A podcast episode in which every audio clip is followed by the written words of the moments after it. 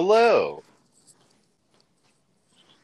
I said I was ready, and then my headphones were in the other room, so I had to go get them. I I figured there was there was something going on. Uh, it was either like oh she doesn't have her headphones or Anchor is being Anchor. It could No. get it could go either way. no, it was me. I thought I had them here, but then I remembered that I put them away. And Well, anyway, I'm we- here now. We are here now. So it's been a couple of weeks. I think. I don't know. Time is meaningless right now. It has But been a couple of weeks. uh I've seen some pictures. I see that you're you're getting much more uh settled in at, at your new place. Yes, I'm officially unpacked. Um, I'm all moved in. All of the rooms are done. I just have to hang art in my bedroom, but that's the story of my life. I always have art to hang at some point. It's a never it's a never ending battle because I never have frames and then I do I buy frames and then I don't like the frames, so I return the frames. So but Yeah, now, I- you know, I can relate. Uh this I- is I have a poster that I have been carrying with me for, let's see, uh, four moves now. Uh, and I, I just need to get a frame. I just need to get a frame. It is still in the tube that it was mailed to me in. Uh, but I don't remember what size it is, so I can't just be like, okay, here it is. Uh, so it's it's just hanging out in my closet right now. Yeah, my signed Iron Man poster. Um, it's signed by Matt Fraction. Oh shit! Um, it is. It wasn't a frame. The frame fell off the wall and broke into a million pieces. Uh, so it has been retired. So- Yeah, but that's okay because it's signed. It's an Iron Man Two video game poster.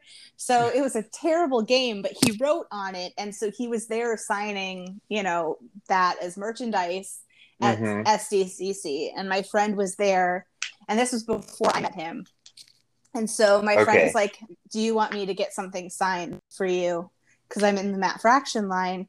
I was like, "Sure," but, but like, I don't want you to have to buy anything. She's like, "Well, I've got this Iron Man two movie or video game poster that they gave me for free, and he he wrote up he wrote it." And I was like, "Okay, that works." And it's a cool poster. It's just then it fell off the wall when we were hanging my art and my mom felt so bad she was like i destroyed mm. it like i hung it up and then it fell and it broke the frame and now this thing that's important to you and i'm like listen i have other things that are signed by matt fraction. I'm okay. Yeah.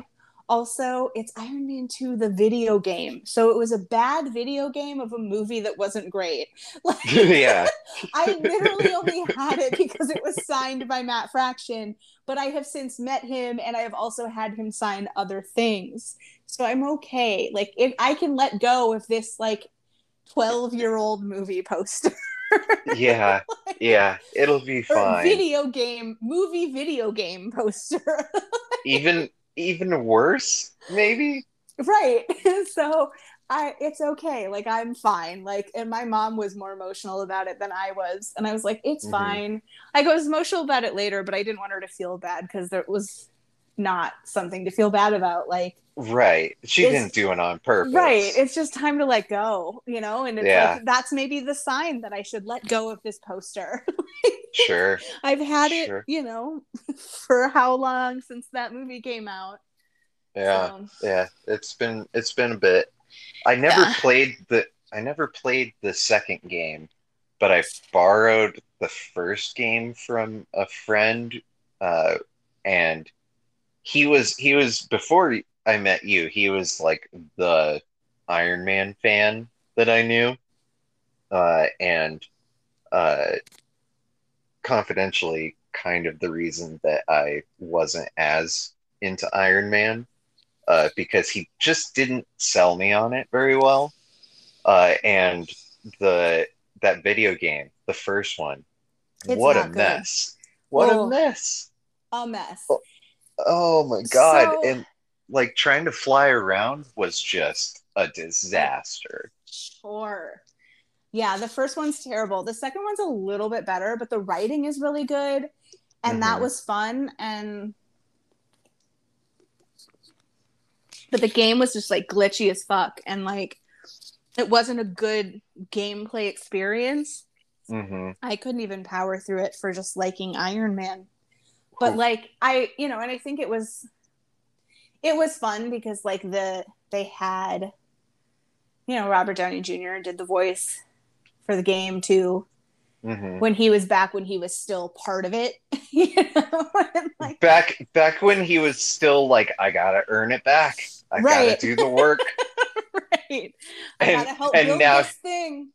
now he's he's like, all right, I think I did my penance. I can Right. just kind of I did it. Yeah. back off. Somebody else can do something. but they had like they uh, um, Madame Masque was in the game. I never got to her, but like he talks to her at some point. Like they're um, like you go up against um, the Maggia crime family. And so that's the one of the central villains of the game, and like you're fighting them. I never got any further into the game past like level two or three or whatever.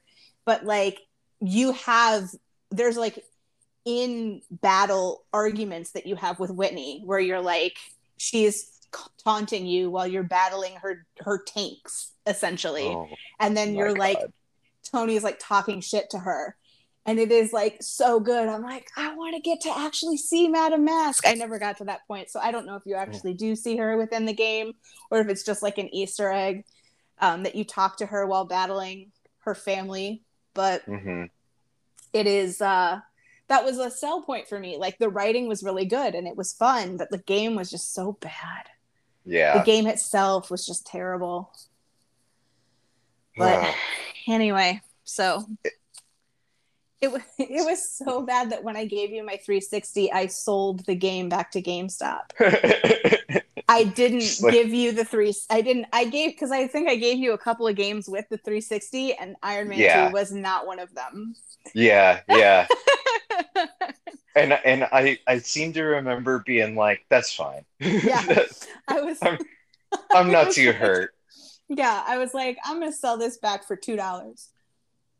Uh yeah, you gave me I think you gave me Fallout 3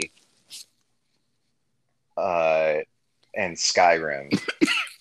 No, if I, I, didn't. if I I didn't have Skyrim then. oh, shit. Well then I do not remember what you gave I don't me. know. I don't know what I gave you, but I This is a long time ago.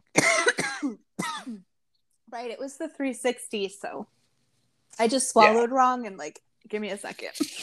hmm Okay.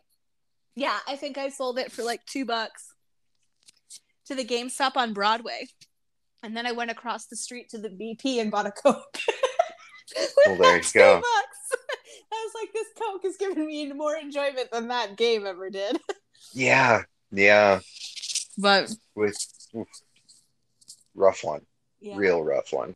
It's kind of amazing that we're like at a point where uh video game like comic book video games are usually pretty good Yeah. at this point whereas like there was so long before we a- actually got something good to play hmm uh it was basically like x-men legends and ultimate alliance and I don't know those those Spider-Man movie games from the first. Spi- yeah those were pretty. There was they were decent. I wouldn't say they were good, but they were playable.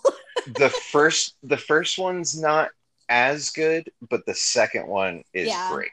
well, Um, and th- and then I also like the the PS1 Spider-Man games. Those those those were pretty fun too. mhm. But I think I think once Arkham Asylum came out, like a lot a lot of people paid attention to like, oh, you don't actually have to make a bad game if you're making a comic book game. You can you can do a good job. Uh, so I'm I'm just so excited about like the new games that are out now and are coming. Um, I'm really. Did you watch the trailer for the Guardians of the Galaxy game? Nope. So it looks it looks good, like it, it's surprisingly good. But my problem with it is you have a Guardians of the Galaxy game, and it's single player, and the only character you can play as is Star Lord. And it's like, Mm. if I could play as Gamora, I'd buy that in a heartbeat because like running around with a sword, like that's my shit. Uh just shooting things less less interesting for me. So like Star Lord as a playable character is just less interesting to me. But I don't know. Maybe it'll be good. It's by the team that did uh Deus Ex, uh, which is pretty good. Um, yeah, I don't know. And then obviously there's going to be another Spider-Man game coming out. I can't wait for that. The uh, the first one and then Miles Morales were like two of the best games I've ever played. Uh, so um, I can't wait to see what they do next. Yeah, I haven't played Miles Morales because I don't have a PlayStation and I refuse to buy one. So they're just so expensive. I mean, a normal PS4 is probably pretty cheap nowadays. Yeah, but it's still more than I want to spend when I already have a perfectly functioning Xbox. Right. But I just I'm not one of those people who needs to have all the systems, right? Because again, I only play like a handful of games. mhm. So I don't need to have a PlayStation. And it's like if it's a game if you're only gonna release a game on a certain system, then I'm not interested. Because it's like, all right, well, I guess I'll play it if one of my friends has it and they invite me over to play it. Yeah. it it Well- limits the options for me because it's like, you know, I don't Yeah. have the money to just go buy systems that are just going to sit there and the only thing I'm going to play on that system is Spider-Man games when I don't like Spider-Man enough to to devote that, you know? Like if it had listen, I played enough of the first Spider-Man with Chris that like I just spent the whole time trying to find the Nelson and Murdock sign. I Mm, knew I mhm. wasn't going to find Matt and I knew Matt wasn't in the game, but I did want to just find the sign. That's all I did. I didn't even do anything in the game. Okay, yeah. uh, but but here's the thing, like I don't blame you because I have 100% of that game 3 times. And the reason that I kept going back and doing it again from the beginning is because of the collectibles and the snapshots that are all the the Easter eggs. Like that was my favorite part. I was just like just give me the city and let me swing around and find stuff. I don't need to fight anybody. I don't need to like be going through a story. You can just scatter a bunch of things to collect in that city and I will have a blast finding Yeah. them. Just let me run around and do stupid shit, you know? Exactly. yeah. yeah. But- I love that game. But uh so I I totally understand what you mean because like everybody talks about like oh you got to get a PC or you you got to get an Xbox or you know all this and for me I have a PS4 and then I have the Switch and I justify having both because of like the split of well, there are games that are only on Switch that I definitely want to play, and there are games that are on either only PS4 or like PS4, Xbox, PC, and not Switch that I definitely want to play. So I feel like I can get the widest range of games with those two systems. And then outside of that, it would be like just kind of picking up some extra stuff, but I have so much that I want to play already on the systems that I own that the idea of adding a whole nother thing to it is just like it's, it's too overwhelming. It's too overwhelming. Yeah.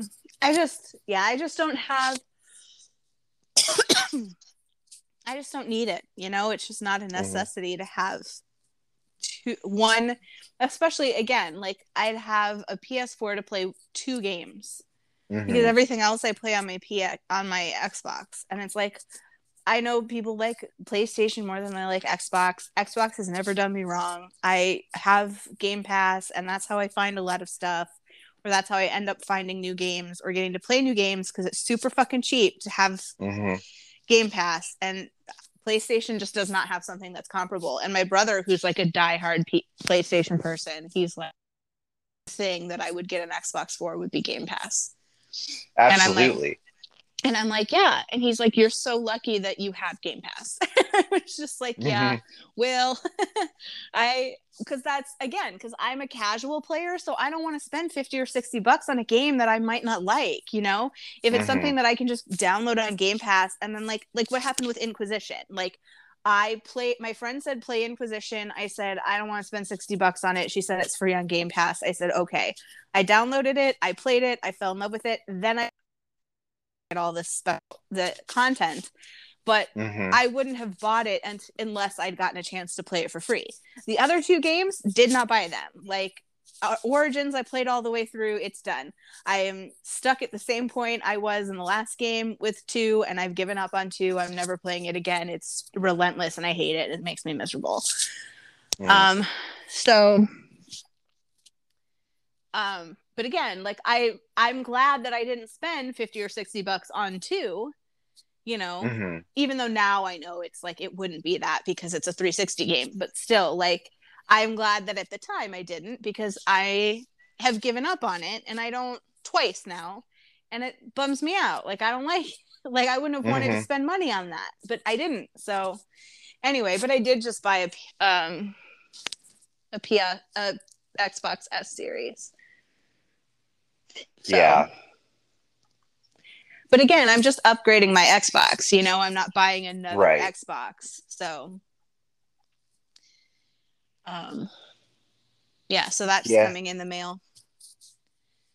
I uh, I totally get also, that. Also, it was two hundred dollars cheaper than a PS5 that I couldn't find anywhere. So yeah, PS5s uh, are I I wish I could get a PS5. This yeah. is the first time in my life where I could reasonably afford to get a brand new system. Can't get it. Can't can't get it at all. Yeah. Um, I'm just like, oh, cool. All right. But right. like honestly, my my PS4 is still doing fine. Right. Like I'm not really missing out on a ton of games that are only on PS5. Like everything's kind of cross gen right now, so mm-hmm. it's not really as important for me to make the upgrade. Right. Well, and they can't um, really do any. they can't really do any only any much more um only PS5 games if they if it's a commodity nobody can can get right like until they make more you know, it's only going to hurt them to make only PS5 games. They're going to have to be cross-gen because no, how many nobody can get a PS5. But that's the crazy thing because, like, Sony the other day was saying that it was their fastest-selling PlayStation, and it like there's like 10 million PS5s that have been sold, and I'm like, where, where, yeah. and to whom? Right like but like 10 million that's a pretty decent install base well like, but did you only make 10 million? Because no i don't know. If you if you made 10 million and sold 10 million that doesn't really make like that right. doesn't really mean that you made a profit yeah yeah. I well i know i know there's a huge uh chip shortage going on right yeah. now uh, that is affecting just so many different aspects of the world, yeah, uh, including cars, yeah games. And so, so I know that that is affecting production, right? But like, damn, like it sucks. I would love to. I I would love to be able to upgrade, um, because I've had, well, I've had a 4K TV and I can't do anything in 4K because my PS4 is just the standard version. And so I'm just like, damn, I would really, really love to be able to like watch 4K movies and shit like that. Yeah. Um, but I'm not going to buy a 4K Blu ray player when I'm eventually going to have a PS5. It would just be a waste of money. right. Um, so I'm just waiting. yeah, that's the only I got rid of my Blu-ray player because I like never used it because I only ever watched anything on the Xbox. Yeah. So it was like the only reason I'm keeping the the Xbox One is because it's now essentially a Blu-ray player. Right. once, once the new one comes in, because I didn't want to spring the extra for the one with For the the, for the X, and it was like, Yeah. eh, this is cheaper. And the only reason I could do it is because I don't have to pay. I didn't have to pay rent this month, and I don't have Mm. to pay my mortgage. My first mortgage payment isn't due till September, so I was like, eh, I'll treat myself. Yeah. it's my housewarming gift to me. Exactly. And like you you you did a real big thing. You Right. know. And I didn't I didn't just buy one when I could. Like I could have reasonably bought one at any point since they've been released because I Yeah. had all that money sitting there waiting for the down payment on this place. But like I was a good I was a good adult girl and I said I will wait and I'm not going to buy it because that is a down payment on a house and I'm going to get more out of a house than I will out of an Xbox. And the Xbox can wait. And I did and I Mhm. waited and then once I had finished all of the payments, all of the like money and whatever and I was settled in the new house, I was like fuck it, I'm to do the Xbox. Yeah. And I bought it at Walmart who let you, who lets you use Affirm, so I didn't have to pay 400 bucks for it right away. I just like, you know, I'm paying 20 like 30 bucks a month for the next 12 Yeah. months. So, That's it's not bad at all. yeah. Not bad So- at all. That's that's a a pro tip if you go through with PS, if you do find your PS5, go through Target or Walmart because they do mm-hmm. Affirm, so you don't have to pay it all up front. You can pay it monthly. Okay. and then because i reasonably i could have just paid for it and you know been done with it but i was like no because i might regret that later if i just all of a sudden the, the minute i spend 300 bucks on this thing my Right. air my ac is going to go out or something so Yeah. i was like Yeah. i'll pay $39 today and $39 for the next 12 months Mm-hmm. Mm-hmm. so so yeah Um, so I have uh, a bit of exciting news uh, that you might have seen, uh, but after a year and a half, uh, over a year and a half since I came out, actually, uh, I am finally going to be starting HRT in uh, just over a week nice and it was a chore. It was a hassle uh, Yeah. in so many ways uh, because I got the information from my therapist about like where I could go, and in wonderful, beautiful Colorado, uh, you have to go to Denver for anything, uh, and that is a minimum hour drive for me. Uh, so the first time was May, uh, because it was just the first hospital that I was able to get in touch with.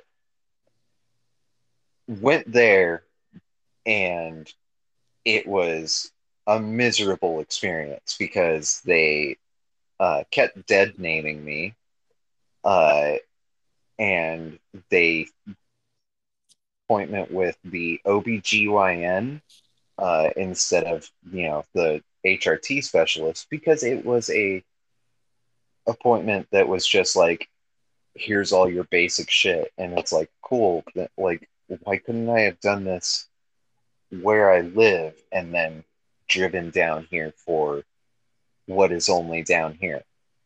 Right. Uh, and once I got done with that appointment, they uh, told me that I was with the wrong, that I had the wrong appointment, and set up a new one with the correct doctor that was not going to be until December.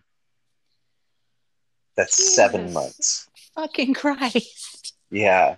So they were going to make me wait seven months. Uh, and so uh, I waited for a, a couple of months and I was just like, nah, there's there's two other places in Denver I can go. I'm gonna try. At the very least, you know, I can just say, well, it's no sooner than December. The only thing I wasted was the trip down. So I set up another appointment at a different hospital, uh, and that was a couple weeks ago. And I had been looking forward to it, obviously. Uh, drive down, and Google takes me to the wrong fucking place, uh, two miles away from where I was supposed to go. So I called them and I was like, where the hell am I supposed to go? This is where Google told me to stop. So they gave me the right directions. I get in there and I'm 10 minutes late uh, because I was driving in rush hour traffic from Greeley to Denver over an hour away. I left early, crazy early too. Um, I was 10 minutes late. They give get my information. Uh, she calls the doctor and says, well, misgenders me and says that I'm here. And I was just like, dope. And then she gets off the phone and is like, okay, uh, she can't see you today. And I was like, are you, are you, are you kidding me? and I was so pissed off because I had literally just given her my address so she knew how far I had come that morning just for that appointment. So uh, she set up a new appointment for me. I left and I was like, no, this is bullshit. These two places have treated me so fucking badly and like made such a bad impression. Uh, I'm Well, right. How are they going to dead name you and misgender you when you're there to do transition? Like, Well, and that's the thing. Like, that's that is specifically stated in my appointments and like in the information that I have given them. I have given my preferred name, preferred pronouns, everything like that. And because it they're sending me to these like general practitioners or whatever, like not the specialists that I am trying to see, uh I'm dealing with these people who are like, "Oh, I'm I'm not used to it." like the the doc- the first doctor had an okay excuse because she's an OBGYN. So when she dead named me and misgendered me, it was because she thought I was a trans man. And I was like, "Oh, so she just got confused about which right, way you because were going. because she deals with more trans men, obviously." Uh, and I was like, "Okay, that's a totally acceptable, uh, you know, mix up." Uh, but everything else has just been miserable. So I left the hospital and I sat in my car and I was like, fuck it. I'm going to call the last place. And the last place uh, was Planned Parenthood. And the reason that I hadn't called them earlier is because there's only two Planned Parenthoods that can do HRT in Colorado. And it was kind of difficult to find like which one it actually is because if you go on their website, you enter in your uh, zip code, it just tells you the closest one. So it's like, I don't know. yeah, Um, it doesn't tell you which one is like set up for that. right. So I, I was able to find the information, called them, and they were like, okay, uh, we can get you in on August 18th. So like this was yeah, like two weeks ago. So they they were telling me, okay, we can see you in three weeks. I'm like, that's the short that I've had so far, so great. And I was like, so I'm doing this because the previous hospitals have kind of jerked me around and I've I've already put this off for so long because of the pandemic and everything else. How long will it be after my appointment uh, that I can actually start HRT. And she was like, Oh, well, I guess just as long as it takes to send the prescription to the pharmacy and however long it takes them to get it ready for you. And I was just like, So you're telling me I can start in three weeks? And she's like, Yeah. I'm like, I didn't I call you so much earlier. just just having a total breakdown over the like complete waste of time that I had gone through when I could have started so much earlier. Um but it's here. It's finally fucking here. Yay! And I'm so, I'm so excited and uh because I had had that like postponement and I was waiting for December, my roommate had recommended that I give myself like kind of a gift each month uh, along the way just to like kind of keep me motivated and going. Uh, so I had already scheduled my gift to myself for August, uh, which is happening on Wednesday, and that is when I'm getting my ears pierced. nice. And I've never gotten a piercing, so I'm a little scared. are Uh, you are you going to like a piercing place or are you just gonna go to Claire's? Oh, not. I'm not going to Claire's. Uh, no, there's there's a tattoo shop that I found uh, that that'll do it. But oh come on, the Claire's experience is the essential girl experience. They just I you go you go and some teenager puts a gun to your ear and just goes I know, but like I think part of it is you have to be a child in order No, you to be don't. okay with that. No, you Oh. have to be a child to be okay with that. nah. Like I've I've lived for too long that like I can't do that. I can't do that. Uh that is too scary. But yeah. Uh I so think that's way um, less scary than the big needle that they're gonna shove through your ear in a in a piercing place. I mean I I've dealt with big needles at a tattoo shop before, so it's no, I like, know. It's can- just it's different than like the needle for like a tattoo. Mhm. A piercing piece per, uh, piercing needles are much thicker and like ominous looking. So yeah. But I with the little earring gun, it's just uh they just shoot the ear. It's literally just like a one, two, three, and then they just shoot the earring through your ear, and then you've got an earring, a hole in your ear with an earring in it. Mm-hmm. Mm-hmm. yeah. Um, but I'm I'm very excited about that because it is going Yeah, to that'll be fun. open up so many options. Like I've looked at cute earrings for years and years and just been like, dang, those are pretty cute. And uh, there would be times where I would, like, if I was dating someone at the time, I would just be like, hey, do you, what do you think of these earrings? Like, just, just like trying to push, like, hey, I think this is cute. Like, maybe you can, like, I can live vicariously Vicariously. Yeah. yeah. Had to do that a lot. Well, Um, I I am a jewelry whore, so if you ever want if you ever want to send me cute earrings for opinions, I will happily look at cute earrings with you. Absolutely. And even if I don't think they're cute, I'll be like those are great, buy them. yeah. Yeah. Because if you think they're cute, that's all that matters. You're the one that's going to wear them. Exactly. I'm also the bad influence friend. So, like, if you're like, I don't know if I should buy these, I'll be like, fucking do it. Do it. Do it. YOLO. Yeah. Can't take it with you. I just bought a house, motherfucker. You're hemming and You hawing buy- about earrings. Right. I bought a house and an Xbox. You can buy a pair of fucking earrings.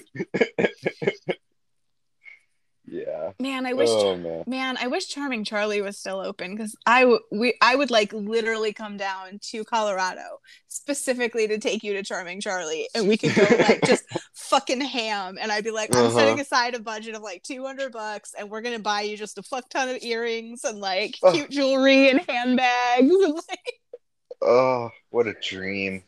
That'd be so fun. That handbag. I got I gotta get that handbag. Uh but there, there's a there's a Kickstarter that is going to be going up uh, for a for a handbag that is shaped like a stingray. Yeah, you sent it to me. No, well, I'm telling the Oh, yeah. audience so they have the context for the handbag that I'm talking about. Yes. Um, this is a big deal for me because stingrays are my fave. Uh, they are my absolute favorite animal. Uh, so for my To first purse, to the point that I, when I went on a, fa- a cruise with my family where I like was miserable the whole time, we went to Atlantis, the like resort, and I just sent Maddie a bunch of fucking pictures of stingrays that they had in their tanks, and it Mhm. was like literally just daily, just like here's some fucking stingrays that I saw. Mm. I just love them. I love them. They're so sweet. Flat flaps. Yeah, my little flap flaps. Uh, and that day that we went to the Shedd Aquarium Yes. and we got to see them. Oh, what a day. What a day. Still bummed we couldn't do the otter exhibit, but like, what was it? An extra 40 bucks just yeah, to see the otters? Absurd. I was like, oh, come on, guys. That ain't that ain't fair. Basically doubling our price. Right. Well, because I Um, think we went on like a resident day where it was free.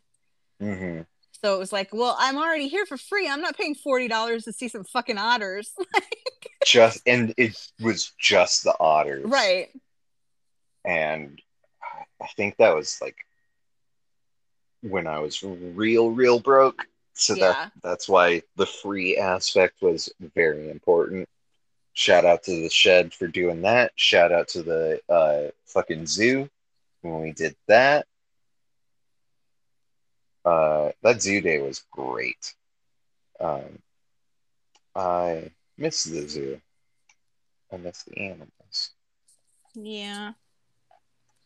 Well, you'll have to come visit sometime. Yeah, yeah. Maybe, uh, maybe when there's not a global Papadopoulos right. on. Yeah, yeah, yeah.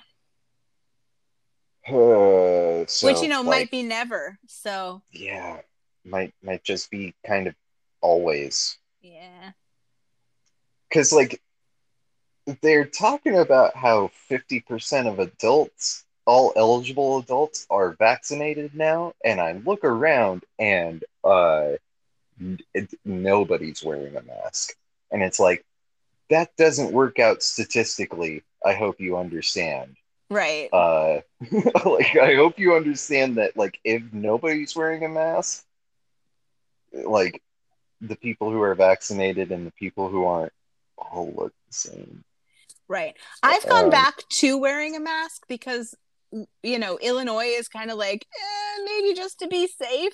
So I'm st- Mhm. I'm going back to wearing a mask, and I definitely feel like I have to qualify myself and be like I'm vaccinated. I just am trying to be safe because I don't want people to think that I'm not vaccinated. right right well like i i never stopped yeah, Uh, I didn't eat. Well, I did a little bit, but like it was be- it was when things were trending good, and so I was like, Mhm. okay, I can relax a little. I didn't do it in like the grocery store, but like you know, out on the street or like when I was with friends or like at a Mhm. restaurant, I wouldn't wear it unless the restaurant required me to do it. Um, but now I'm just like fucking everywhere I go again. yeah uh it's it i'm just in contact with too many complete strangers on a day-to-day basis Yeah. that uh wearing a mask it's just it always has to happen uh Yeah. and i wish everybody uh would kind of join in it'd be it'd be it'd be fun like like like let's make it the new harlem shake like everybody's into it everybody's everybody's wearing Right? Can we make it a, ch- a TikTok trend? Like, can we make it like the um the ice bucket challenge? yeah. Like you you already you can you can do a song you can set it to everybody's doing the fish by Reel Big Fish. You just do everybody's wearing a mask. Yeah yeah yeah. Everybody's wearing a mask. Perfect.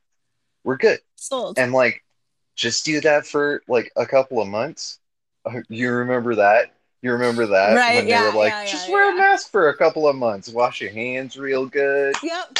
People We'll were coming up with no time. songs that would be the exact 30 second interval for Yeah. washing. Uh, I I made a joke one that was uh that was tears in heaven. because uh, because that was the the worst possible. Yeah. Yeah. That was a little dark. Um okay, so we teased it last time. And I want to give people a chance to like if you don't want to hear Suicide Squad spoilers, we'll talk about it later. So we'll talk about some older stuff uh first. Um but Gunpowder Milkshake. Let's Yes. fucking talk about it. It was so good.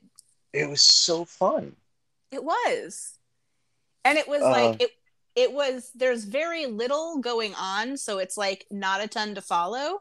It's Mhm. literally just like here's what it is. It is a I'm going to go shoot up all these fucking people and that's it. Like that's what the movie is. But it's all Mhm. just a bunch of hot bitches doing it hmm and Mhm. uh, I'm into it.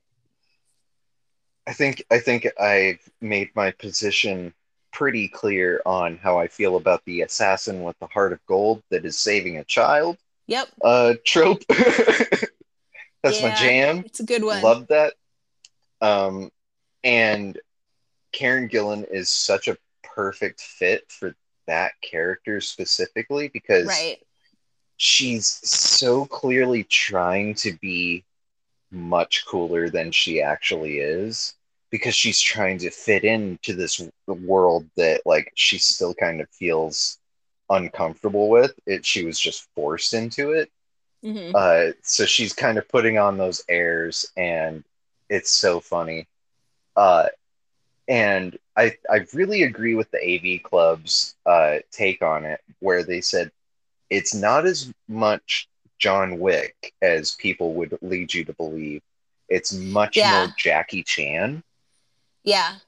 I would agree And- with that. that's exactly it because what they did was like they they infused a level of comedy and inventiveness into uh the action scenes that i feel has been really missing from a lot of action movies as of late uh like for instance the fact that she she fights those dudes with like essentially no arms Right. uh, and- when she's paralyzed.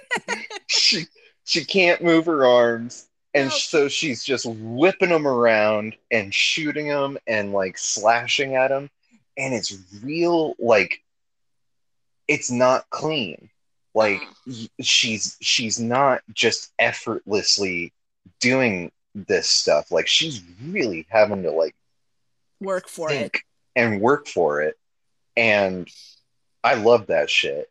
Uh, I'm a I'm a Rockford Files girl. Like you know, I I love my my hero to kind of get the shit kicked out of him, uh, and and get back up. Right. And it was it it's just a fun movie, and it's not perfect. I'm not No. gonna say that. Uh, there's a lot of male gazy kind of stuff that happens, which is like you know expected when you're dealing with a male director and a male writer directing an almost all female cast. Uh, that that male gaze is definitely going to come in. Um, but overall, it was just fun. It's just a fun movie. And I think it's okay to live in a world where um, we don't need movies to be perfect. They can just be fun. Like Yeah, I can see, th- I can under, I don't need everything to be like I've said this about like superhero movies, and when people complain about superhero movies, like specifically like the DC movies, Mm-hmm. I don't need high art from a superhero movie, right? I'm not going Yeah. into these kinds of action movies or superhero movies expecting to get, you know, the English patient. You know, Right. I'm not going to see, you know, Life is Beautiful. I'm going to see some fucking superheroes beat the shit out of either each other or some supervillains. Like, I don't that is what I'm there for. And in this situation, like I am there to see some badass women fight some dicks. And like hmm that's it. That was what I signed up for and that is what I got. Like, and that's all that I needed. completely, completely delivered on exactly that premise. Right. And I was I Great. signed up for Angela Bassett being a fucking badass. I got Mhm. Angela Bassett being a fucking badass. I signed up for um, Karen Gillan being a fucking badass, and I got Karen Gillan being a fucking badass. I signed up for Lena Headey being a badass, and I got Lena Headey being a badass. That is what I asked for.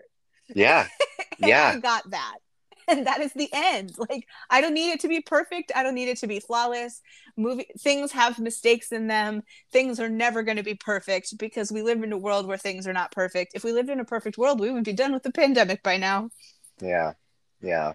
So stop expecting movies to be perfect, high art all of the time. Some things are just fucking fun. Yeah. And I I mean, when I first saw the trailer for for the movie, I was like, "Oh, put this in my fucking veins right now." Right. Like that that is all I ever want. It's like, "Oh, j- just just a w- women-led action movie." Like because there's been 3 billion men who have had their action movies. I just want to see girls fuck some shit up. Is that so much to ask? Uh, so when they gave that to me, I appreciated it. Same. Um, have you gotten to watch any of Masters of the Universe yet? No. Uh because Lena Headey is in that as well as Evil Lynn. Cool. and uh, she's very good. And I, I am, I think, I think she might, I think she might be a real cool character in that second half. I'm looking forward to it. Um, but have you been watching anything else? Um, nothing that isn't, you know, just kind of my normal rotation of stuff. Um, I did watch the the um the Made Us series. It's just like some background noise. Um, so I was watching like the movies that made us, and the toys that made us, and then the holiday movies that made us. Um, the toys that made us was not my jam because I'm like not on that. Like I appreciated some of the stories, but like you know i'm not like a toy person so Right. like my my toy my toy collections are limited but it was like fun to watch the ninja turtle ones because i remember them from when i was a kid and i they talked specifically about the van that i ha- that we had that everybody wanted and like um you had the van? we had the van Jealous. Yep. We had the van. We had all the turtle all four turtles and april. And we had a couple Uh, of the i think we had bebop and rocksteady and when I was growing up, we we didn't have a ton of money for uh, me, I guess. Uh, so if I was getting a toy, the option that was always posed to me was, okay, well, you can get the big thing, or you can get like three small things. And I always picked the small things because it was like more figures that I could play with. Because like I could just pretend like whatever the fuck was around me was, you know, the technodrome or whatever. Um and the the one exception that I would make with like the the big toys was the uh wrestling ring I got because a wrestling ring is very specific. It's not something that you can like just pretend your counter is. Like you need the ropes, you need stuff to stand on and jump off of in order for the full play experience. Um, but that means that everything other than that, like the the van or the uh, like the Imperial uh, starship, like you know the the big Star Wars play sets, all of that, totally missed out on them. But uh, Yeah. my my grandma did have a clothes drying rack that we tied strings to, and I had some high flying battles on that. I will tell you what. Yeah. I had a friend like I never had um they did talk pretty I mean that's the most He-Man I've I've had is that I was watching the episode of that show about how the He-Man toys came about and how that led to the series. hmm And I just remember um vividly that there was a kid in my neighborhood that I wasn't super great friends with, but he had awesome toys, so I would be friends with him just to go play with his Castle Grayskull. Sure. Um, and he had She-Ra and he had her horse. Oh man. So I would go play with She-Ra and her pink horse. And- Yeah. And I uh would fucking I fucking lost it. I loved that shit. And then my then my next door neighbor Gutu, he always had like a really good collection of toys because he was an adopted only child. So Oh. like yeah, with from a with a single mom. So he was an adopted only child to a single mom who lived with and they lived with his grandma. And so like that kid was the most spoiled motherfucker I've ever met in my life. He had every fucking toy. He always had the latest shit, but it also made our Power Rangers play like when we would play Power Rangers, it would make it super good because he had every color, he had every weapon, he had every Zord. Oh my god. he had all the masks. and it would be a neighborhood fight over who got to be the green slash white ranger. Yeah. It was great. It was always this Christian kid Ben who always wanted to be the white ranger, and we're like, he's too e- like the green ranger was too evil for you. I don't even know how you know the green ranger. You're only allowed to watch PBS during the day. you can't watch PBS after they stop showing kids programming because God forbid you see theater. mm-hmm. Mm-hmm. But they were like weird Christian. Um, Oh. But he, uh, so I don't know how he knew Power Rangers at all because he wasn't allowed to watch anything that wasn't PBS. But anyway, yeah. So that was that was fun because it was like just learning about. I didn't realize how many of the toys that I played with as kids were what's fueled the TV shows that made them that Mm-hmm.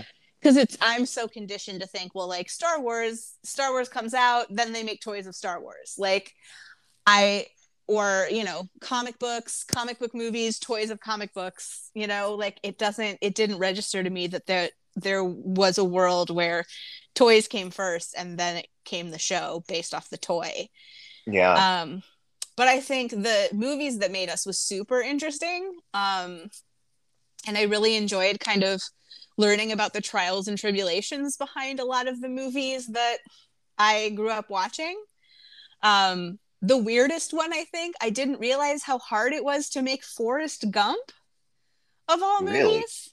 it was like apparently the studios kept passing on it and passing on it and then when they finally got okayed they had like a shoestring budget to the point that robert zemeckis and um, tom hanks put up their own money to get the movie made and then really? And then when the studio would come in and try to give them notes robert zemeckis would get super fucking mad and be like no i've got money invested in this now i'm doing what i want Yeah. Fair. and it was like yeah it was crazy um but a lot of them too were like fun stories or like you know how much how much of how much of back to the future was just luck and a prayer and like um i didn't realize like i knew that um michael j fox wasn't always marty mcfly but i didn't Mhm. realize how much of his stuff was just he flew in did it overnight and then would leave um Yeah. and how much of it was filmed like he wasn't he wasn't in the scene with the actors sometimes Mhm. so there's like the dinner scenes. They would film the dinner scene without him there and then he would come in and then he'd film his his part of that scene with no one. Was was he doing Family Ties at the time? yeah he was doing family ties at the time. So he was and so he was filming for family ties and so he would have to go back and forth. Oh um so they were really but they um eric stoltz was originally marty mcfly and he just was not working out that would be such a weird movie. Yeah, because like I'm I I like Eric Stoltz, but, he, he has it wouldn't have. He doesn't have the the same Marty McFly energy, Yeah. he doesn't have that that vibe. right? Uh, and that's what they that's what their issue with him was too, is that he just didn't have the vibe. Yeah, but that's that's a weird alternate universe. Like Right. what what what kind of world would we be in if it was Eric Stoltz instead? Yeah. And then some of them end with like really nice, like where they are now kind of notes. And like the one that got me was the Ghostbusters one, which was when I texted you about Harold Ramis. hmm And I was like, um, because I didn't realize what a tr- what a what a what a um crapshoot it was making Ghostbusters in the first place. Um, but they basically didn't even have the rights to the name Ghostbusters because there was some cartoon or something hmm that like had the name. So they had to film two separate versions of the movie that they had like ghostbusters and ghost breakers and so they'd film a scene where it said ghostbusters and then all the people chanting ghostbusters and then they'd go cut and then they'd go and change the signage and then they'd film the exact same scene with Ghostbreakers, just in case they couldn't get the rights to the name ghostbusters. Oh my god. and it was so funny like the effort that they put into this weird thing. And then um so then there's like they had this whole like kind of like what happened to the people in their careers after the fact um i also didn't realize how much of slimer was based off of jim belushi. Hmm i'm sorry john belushi. Um, Yeah. and that was like because he was originally supposed to be um venkman. Interesting. and then he so when he wrote so when Aykroyd wrote the movie, he wrote it, it with um, Jim Belushi, John Belushi as Venkman and Eddie Murphy as um, As Ray or Winston? Ray. Huh. And then he was because he was friends with them and they were working on SNL together. And then he um Belushi died and then um Eddie Murphy said uh had some other schedule reason why he he couldn't do it. But he didn't he couldn't do it. Hmm Because originally um Winston I don't think was in the original script. Okay. And then Ray was a different kind of character. He wasn't the science like quite as sciency.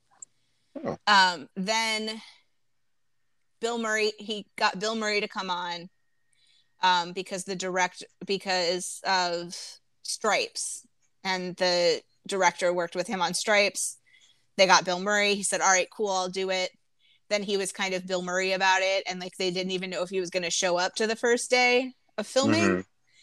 Mhm. um and he did and it, it worked out whatever. And then um they hired Ern- oh god what's his name?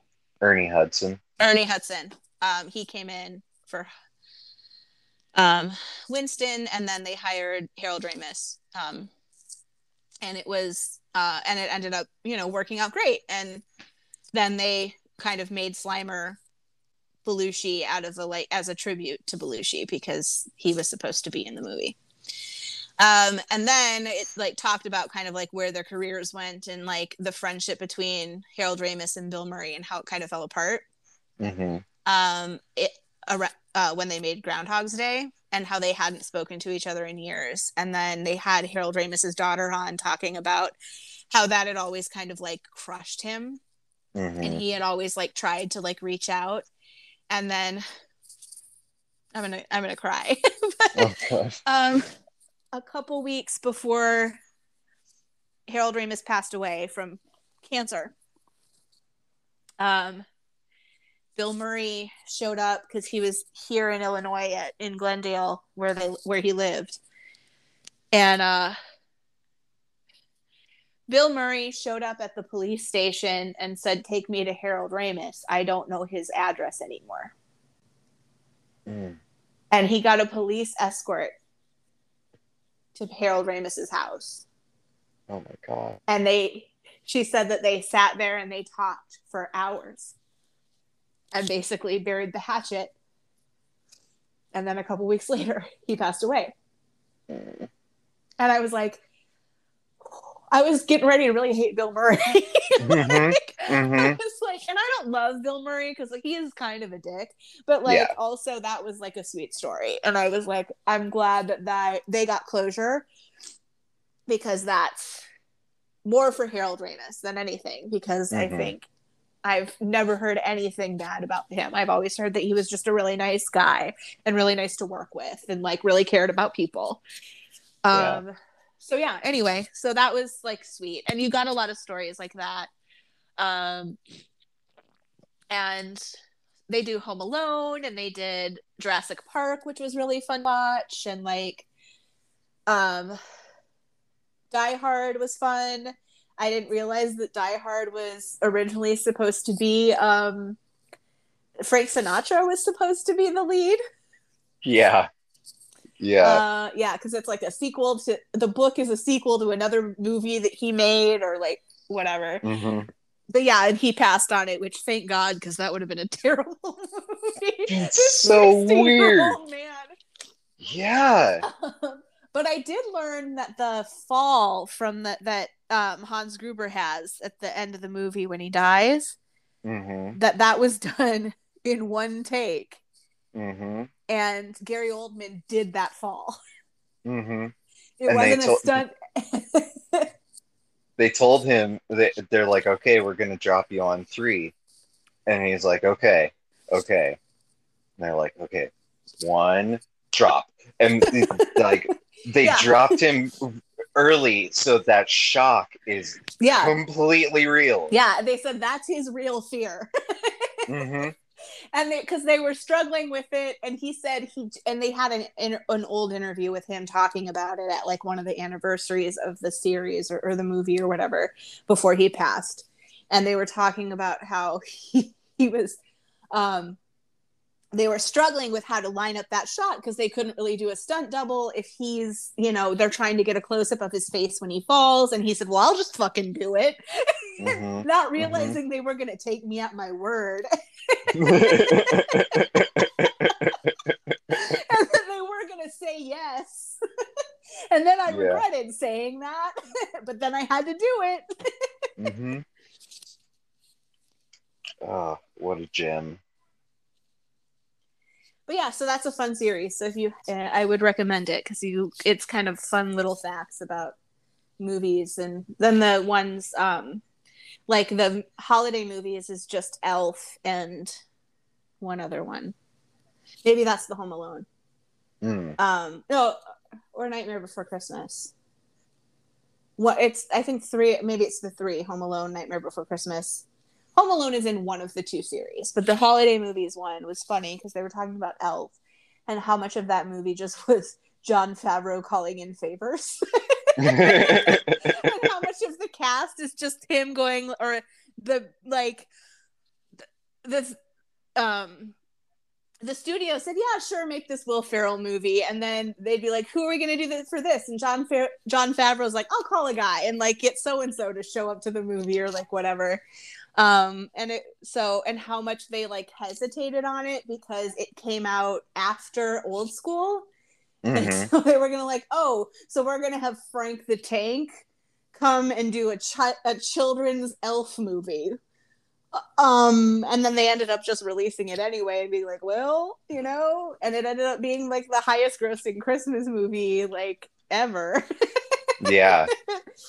So, and then a lot of the conversations about like Ja- um how annoyed James Caan was by Will Ferrell all of the time Mhm. um which yeah I get it. i can see that so it Uh, it, I, I don't know if it was at the same level as uh, Tommy Lee Jones on uh, Batman Forever, where he where he yelled at Jim Carrey, "I cannot abide your Your- your foolishness or no, your oh, god what was it? It's a really What's- great line. You I, hold on let me google it because okay." i know exactly what you're talking about but it's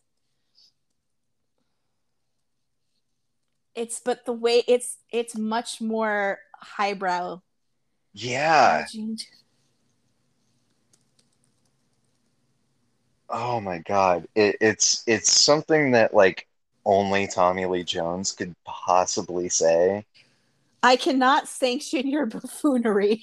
Yes, thank you. I cannot sanction your buffoonery. Which also I can absolutely see Two Face Mhm. saying to the Riddler. So like Yes. I cannot sanction your buffoonery. Oh my god, it's such a fucking raw line. and I can just see I can see his stink fa- like the Tommy Lee Jones stink face that's like 90% of his role in Captain America. Mm-hmm.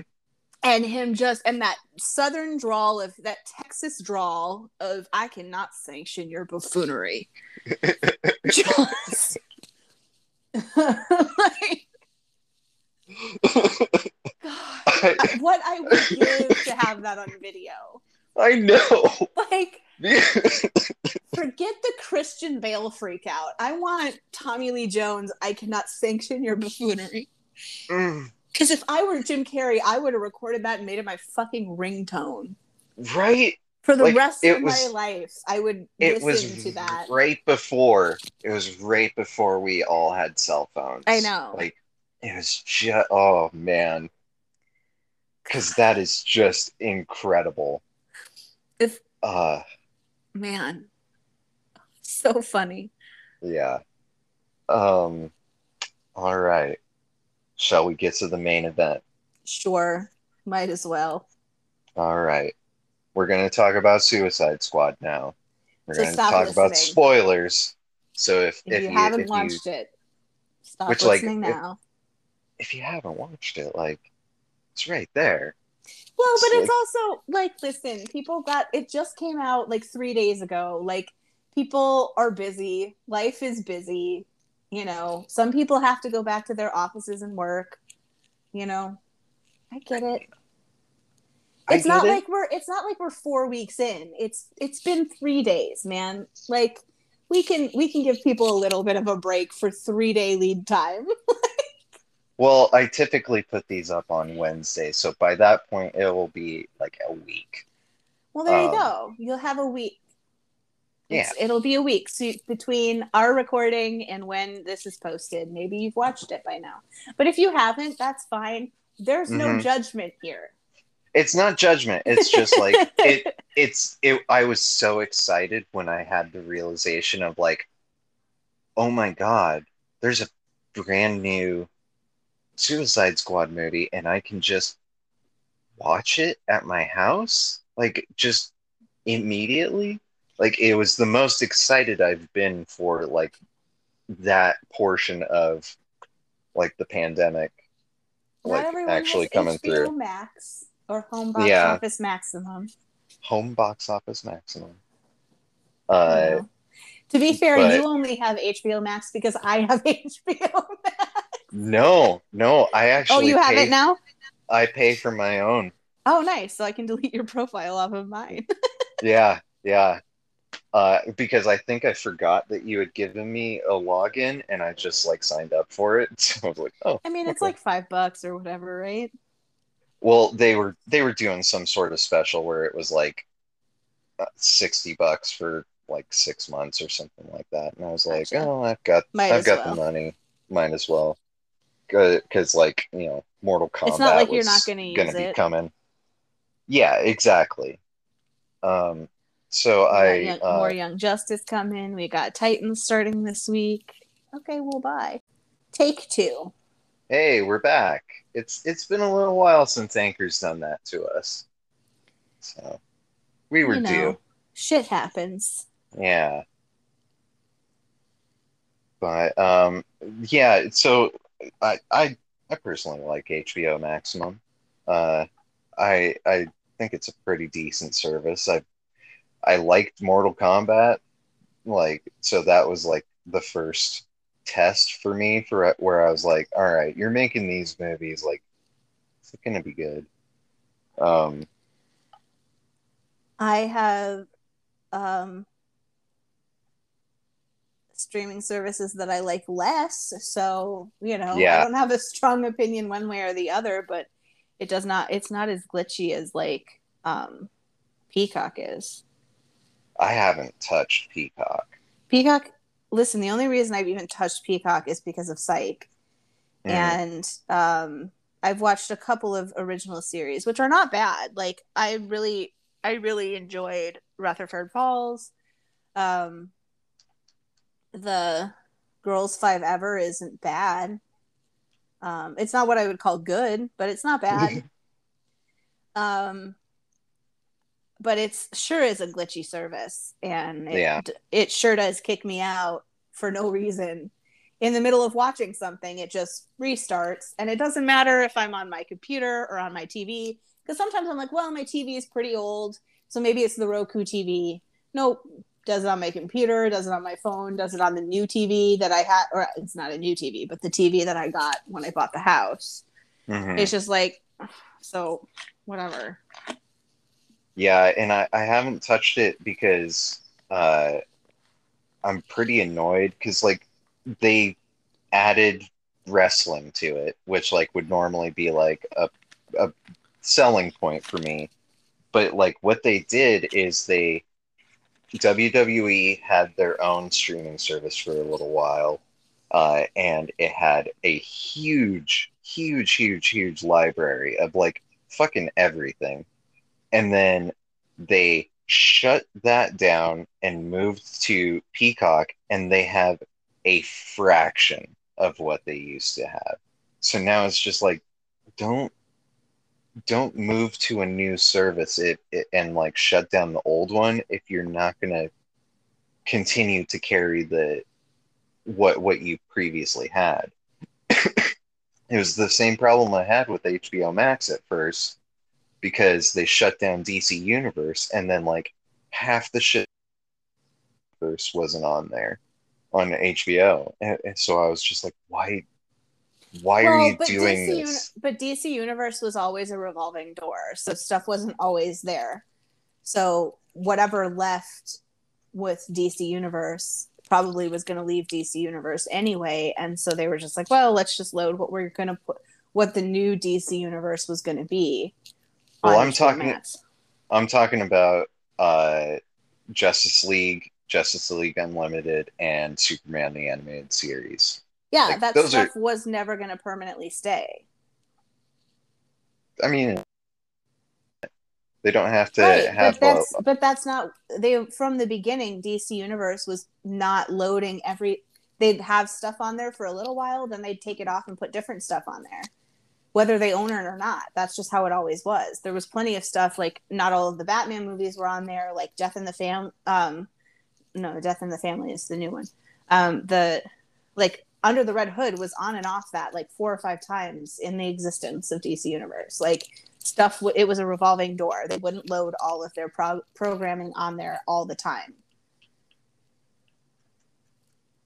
that was how it Oh. always was well, it the wrestling stuff. It's like you know they they own that, and they're they would put it up in perpetuity, like nothing left.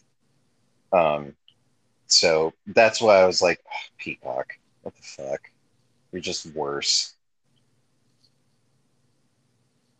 like as far as their original programs it's like nothing that i've seen uh really gets me going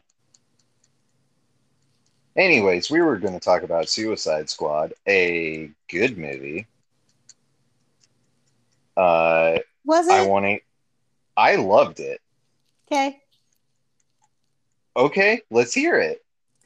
I didn't love it. I was super bored until we got to like harley and the president. And then it was kind of fun for a little while.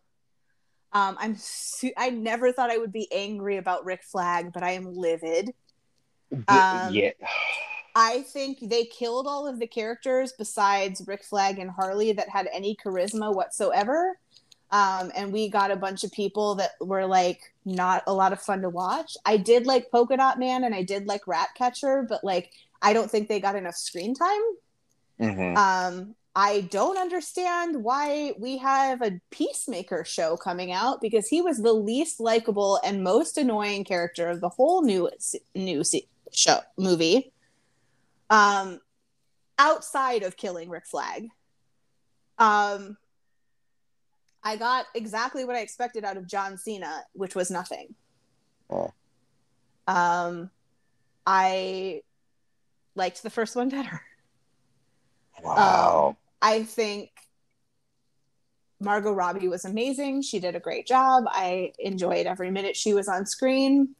Starro was fun, but that was the end of the movie. Like we it took us so long to get to anything with actual Starro hmm that like we wasted so much time on the other stuff and it was just I don't know. And I just think that the characters that some of the characters that we gave up like Boomerang um even like fucking Pete Davidson at the beginning of the movie, he was way more fun than I had the rest of the time. Yeah. I just think that like we didn't have we didn't give the characters that had personalities enough to do and we focused too much on fucking John Cena. And Idris Elba was fine, but like he wasn't Will Smith. Yeah. And I felt I had more of a. I just feel like you just wanted to make Deadshot, but like you couldn't use Deadshot again, so you made you just did the same story of like he's got a daughter at home Yeah. and it was like I I felt it more with Deadshot in the first movie than I did Mhm. with Bloodsport in this movie. And I just felt like because we just did the same thing, like the black criminal with his daughter at home. Yeah. Yeah. Do we is that the only thing that black people are to you? It's like Amanda Waller or criminal with a daughter? Like I don't it just it just was weird and it just didn't sit right with me. I think it's not Idris Elba's best work. Um it felt like he kind of phoned it in. Yeah. Um I wow. I was I liked the first one better.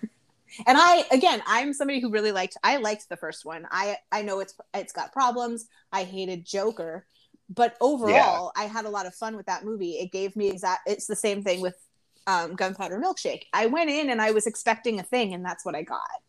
You know, is it the best premise? No. Is the is the is it sweaty a little bit? Yeah. Is some of it not great? Sure. Is it perfect? By no means. But I had a fun time and I left with a smile on my face and I laughed out loud multiple times. Like I had a good time in the first one. Uh, this time, even the stuff that was supposed to be funny felt really forced. Like, I don't, I just, I, I, the only, I think the only part of the movie that I can say that I enjoyed start to finish was like the whole sequence with Harley and the president and like her start to finish with that. Yeah. And then when she, till when she like meets up with Rick Flag and um, Deadshot, or not Deadshot, Bloodsport in the alley. And then that's when I stopped enjoying the movie until we got to like the final fight with Starro. Yeah. And then, God, I'm so mad about Rick Flag. I, I didn't, didn't- Think I would be mad about Rick Flag. I didn't either. I really didn't. like, Uh livid. because like in that first movie he he like it, I, I read an interview with him and he called himself a plot donkey and i was like wow that is a good way to put He really was. He was really the plot donkey in the first movie.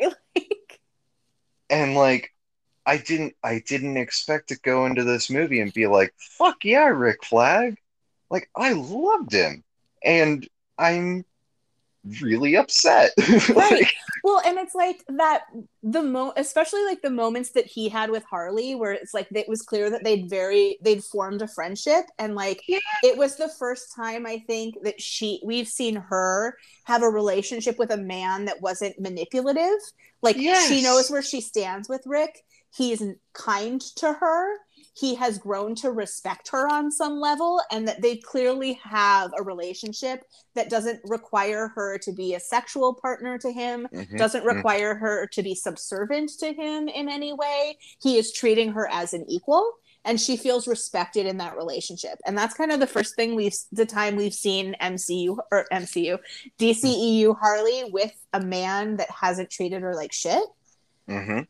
Because I mean, even arguably, Batman will treat her like shit. Like she is still a she is still a criminal, right? Right, right. You know, and I just that that bummed me out. That one, I didn't get more of that because mm-hmm. I think that both of the characters, because they're the two returning characters from the previous movie, besides Waller, that they deserved that, and I am genuinely angry that like she did not get a moment with him to say goodbye or like they didn't get to see each other again after they split up that like mm-hmm.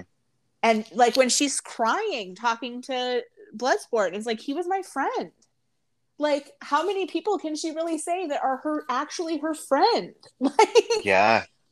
you know like that pissed that just pissed me off. And the fact that like i mean i'm glad he died in the end but like I'm so mad like that you took this shitty fucking dude that no one cared about. Like I remember when the press started and everyone was like, "Who the fuck's Peacemaker? Like who cares about Peacemaker?" And then before the movie even was released, they were like, "He's got a TV show coming," and we're all like, "Why? Mm-hmm. Like, who the fuck? Like who asked for that? Zero people asked for this." But then I watched the movie and I'm like, I would have watched a Ratcatcher show. I would watch yes. a Polka Dot Man show. I yes. would watch I would watch a Deadshot show. I would watch a Bloodsport show. I would watch a Rick Flag show. I would mm-hmm. watch a live action Harley Quinn show because we already have a cartoon show. Like, I would watch a Boomerang show. I would literally watch a Starro show before I watch a Peacemaker show. Yeah. Like, what an annoying, useless fucking motherfucker. And then he turns out to be a dick and kills Rick Flag. And, like, mm-hmm God. Anyway, I hate that movie. and I was so excited about it because I did like the first one. So I was looking forward to a second one. Yeah. I'm probably one of the few people that liked the first one and was like No, I I liked I liked the first one too. Uh, like I mean, I know it wasn't a, it was panned and people didn't love it, but Caitlin and I went and saw it and we had a great time despite Jared Leto you know? Mm-hmm. and i just i feel very disappointed in this movie. And i felt like it was too much of like james gunn trying to be james gunn. And it felt like i don't know. It just didn't it just it all felt off. And that like there was the big chunk of the movie that was just i started looking at my phone. And when i start looking at my phone in a movie you know it's done. Like, yeah. I was like i just got bored. Then it stopped. Like it, my internet went out. So then it stopped playing and it literally took me an hour and a half to go back to it. I started doing other stuff because I was like, I'm not interested. But then I was oh, no, I said I would finish it. So I went back. Anyway, I'm sorry. I'm you sounded so excited and I'm like, it wasn't good. I'm sorry. I'm just so upset about Rick Flag. And I didn't think I would be here mm-hmm. This person in 2021 upset about about Rick Flag. Yeah. If you told me when I watched the first one that I would be upset that Rick Flag would die in the second one, I would be like, no, I wouldn't. You're a liar. You're a liar. Not that I didn't like Rick Flag in the first movie, but you're right. He was kind of just there to be the plot, to carry the plot. hmm Um, yeah, I don't know. I like everything that you are saying. I get. Um, but for me, I I had a blast watching it uh, because it actually felt like a Suicide Squad like comic and story because in the in the first movie I never bought that like those people would be sent on that mission. Like it it just it never made sense and it wasn't really what the Suicide Squad was about. Like they're supposed to be the ones that are doing covert ops. Why are you sending them to do like the ending of Avengers? Like not what they're there for. Um so with this one with the setup being like you have to break into this lab you have to destroy it and then get get the fuck out of there like the premise was already like, okay, that that tracks for me. Um, setting up that there there were two teams and that Amanda Waller would specifically send out essentially pawns to die, like yeah, that's definitely something that would happen in the comic. And I thought that because like so many of the characters in this movie, I have no idea. And like I've read I've read a good chunk of comics, like not as but like, you know, a good chunk. Yeah. Had no idea who so many of these characters were. Um, so like seeing some weird shit like uh TDK, like fucking throwing his arms and then just kind of slapping people around. I was just like, what the fuck is going on? Um, it was just so crazy that I was just like, I can't believe this is real. Real quick, Uh, I just have to real quick, I just have to interject. It has nothing to do with Suicide Squad, but because you brought up Nathan Fillion, I just have to say, have you seen the thing about Edmonton and how they like named City Hall the Nathan Fillion Civilian Pavilion for the weekend? Oh my god. Because there was a petition because he's from Edmonton, and so they Uh-huh. like there's a petition. Somebody started a petition to name to make a Nathan Fillion Civilian Pavilion That is such to celebrate its famous son, Nathan. Wow. Fillion. and City Hall, so then City Hall renamed City Hall the Nathan Fillion Civilian Pavilion this for for the weekend so people could come and take pictures in front of it and like have the whole experience and encourage tourism to Edmonton. Wow. And I was like, that is brilliant and I love it. And I hope that Nathan Fillion appreciates it. I'm sure he does. I'm sure he's giggling somewhere, being like the Nathan Fillion Civilian Pavilion. hmm hmm I guarantee he's loving that. anyway, sorry, I just had to I had to just mention that since we were talking about his character. Yeah. Uh, well, don't don't have a whole ton of time to talk about his character because Right. that dude, fucking. Well, he he does. He's the one that like doesn't really die because like when they're going through the screens of all the like all the people that who died, uh, he is in critical condition Right. but not dead. yeah. Um, so like that would be interesting if he pops up somewhere. I don't know where. I don't know where he could possibly show up, but uh, it's just interesting that they kept him on on the table. And same with Weasel. Uh, What a weird mm, wow.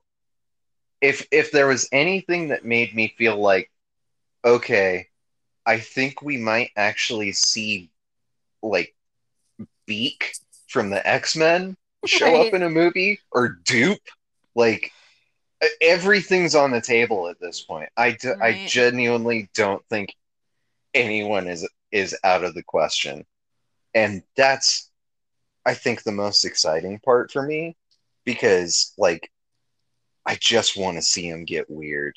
I just want to see the weirdest shit that I can in these comic book movies. I'm tired of the basic. I'm tired like uh, we we spent so long in black leather costumes that like I want to see color, I want to see dumb shit, I want to see uh, polka dots. I want to see I want to see a, a dude with arms that he just controls with his mind for no reason. I want to see the weird shit, and I will let so much else slide if I just see some weird shit. Honestly, uh, which is uh, weirdly enough kind of the same thing I was saying about the first Suicide Squad movie, because it, it was just like I never thought I'd see Enchantress show up in a fucking right. movie. So like that's crazy. Yeah. And never thought that I'd see uh Starro. Are you kidding me? Could you imagine going back to Batman Forever and saying like, "Hey, guess what? In 25 years, they're gonna make a Suicide Squad movie where they fight Starro. People would lose their fucking minds. To be like, you're fucking full of shit. Yeah, Fuck off. And you, and you know what? John Also, Ostrander's gonna Squad? be. I mean, Because it didn't exist yet 25 years ago. uh, the comic did. Suicide Squad? Yes. No. Yeah. Do you know why I am so confident in that? Because you Googled it? No, it's because in Suicide Squad, that is where Oracle debuts. That is where Barbara Gordon becomes Oracle in the 80s, in the aftermath of Killing Joke. Everybody Oh. thinks that she becomes Oracle in Killing Joke. She fucking doesn't. she, she just, I knew she doesn't in Killing Joke. Oh, you're right. Well, it wasn't. she, it wasn't a Suicide Squad book. It was called Legends. No, they had different No. names. They were in Brave of the Bold. There was Legends. no, no, there was an actual book called Suicide Squad. I'm looking by John history of it Ostrander. right now.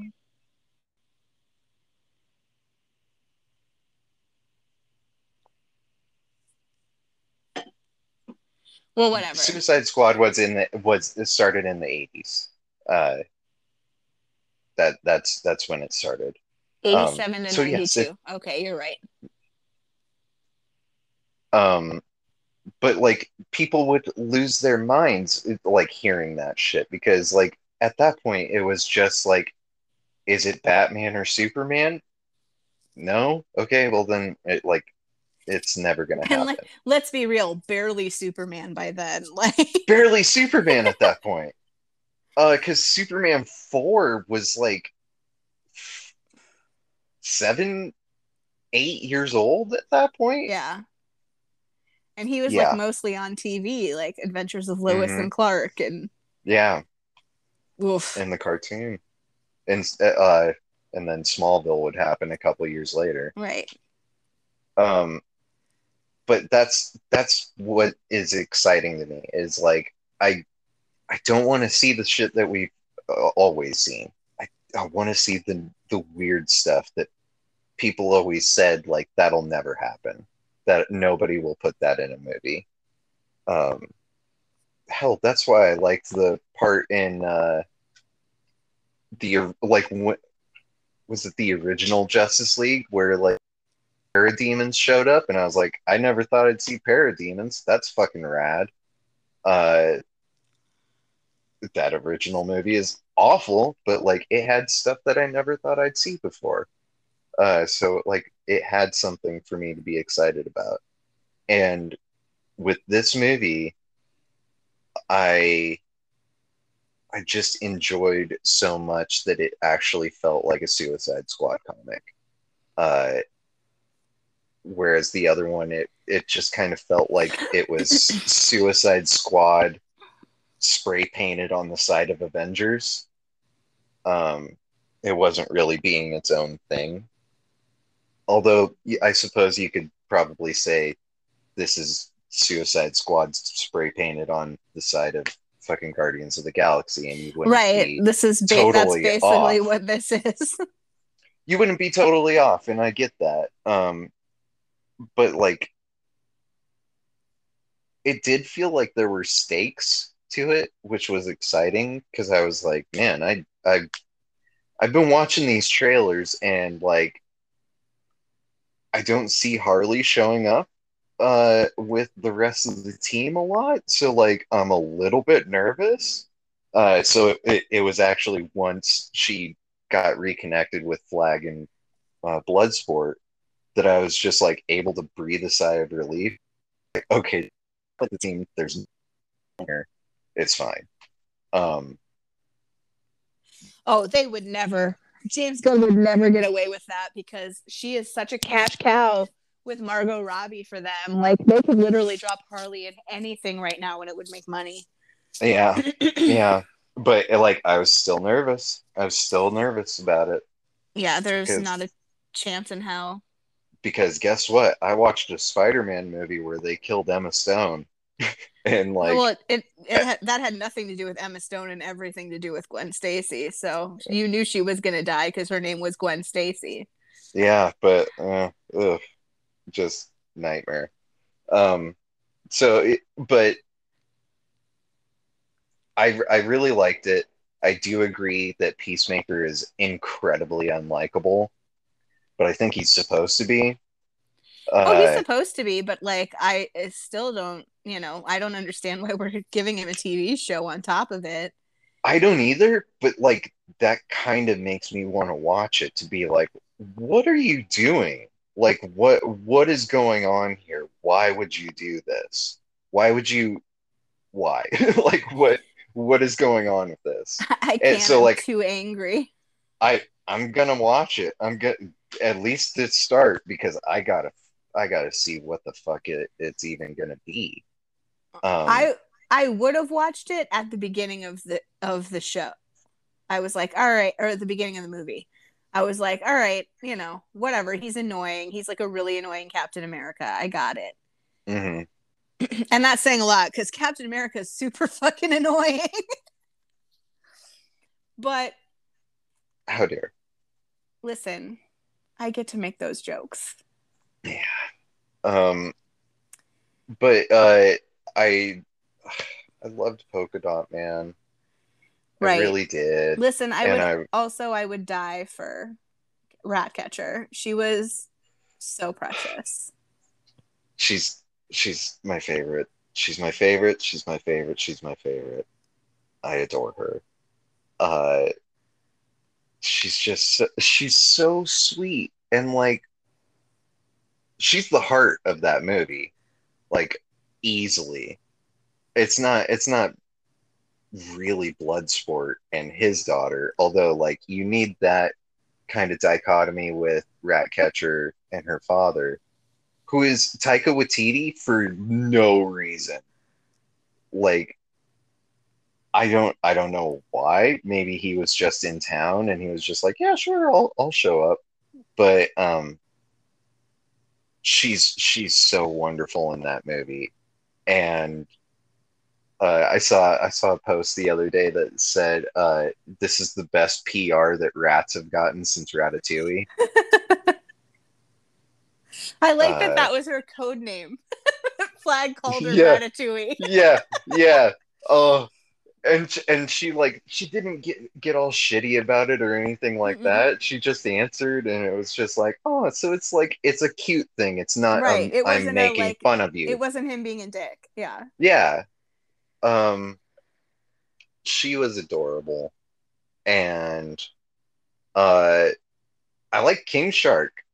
I like King Shark. Uh I thought he was fun and uh the part with the little jellyfish guys where he's like playing with them but then then they betray him. Oh, I was so sad because he had just made friends and they were sweet friends. And then no, they're assholes to him. Don't don't do King Shark like that. That's mean. I mean, Um, I think my expectations for King Shark were higher than they should have been. Um, but I am just used to because I've been watching the Harley Quinn cartoon. So mhm. he's just I I enjoy Ron Funches' version much more. Um, definitely different interpretations of the character. And it's not like it's not even just the interpret like I don't mind them the way that they did it. It was fine. Mhm. I don't hate it. I just Syl- Sylvester Stallone ain't it. yeah, which is fair. Which is fair. Uh, I I thought I thought it was fun. Um, but I liked him when he didn't talk. How's that? hey, fair enough. Um, I was really hoping for an I'm a shark. I'm a shark. I'm a fucking shark. But like, I, you know, I guess I guess you can't get everything. Uh, but and then, oh gosh, fucking Amanda Waller is a psychopath. right. And I'm glad that we got to see more of her being a fucking psychopath because Yeah. like she is canonically a psychopath. Yeah. And she was like way too even keel for most of the first movie, and then she just like kills all of her employees at that one. And and you're just like, wait, why did you do that? Uh that seems really counterintuitive, but okay. But in this movie, it was just like, oh no, she's manipulative and evil like so evil to the point where like Steve Agee's like, you wouldn't really like kill his daughter, right? And she's like, you don't know what the fuck I'd do. It's like, oh god. I did, I did like that her team rebelled against her and knocked her out and like took Mhm. over to help them. That was a nice that was a nice vibe. yeah, yeah, I really loved that. Do you want to know a Um, fun fact about the girl who played rat about rat uh, the girl who plays Ratcatcher? What? She's from Portugal. And she's the Portuguese voice for Gwen Stacy in Into, Into the Spider Verse. you're kidding me. Nope. oh my god. she's the she's the Portuguese language Spider Gwen. I'm I'm I'm, I'm speechless.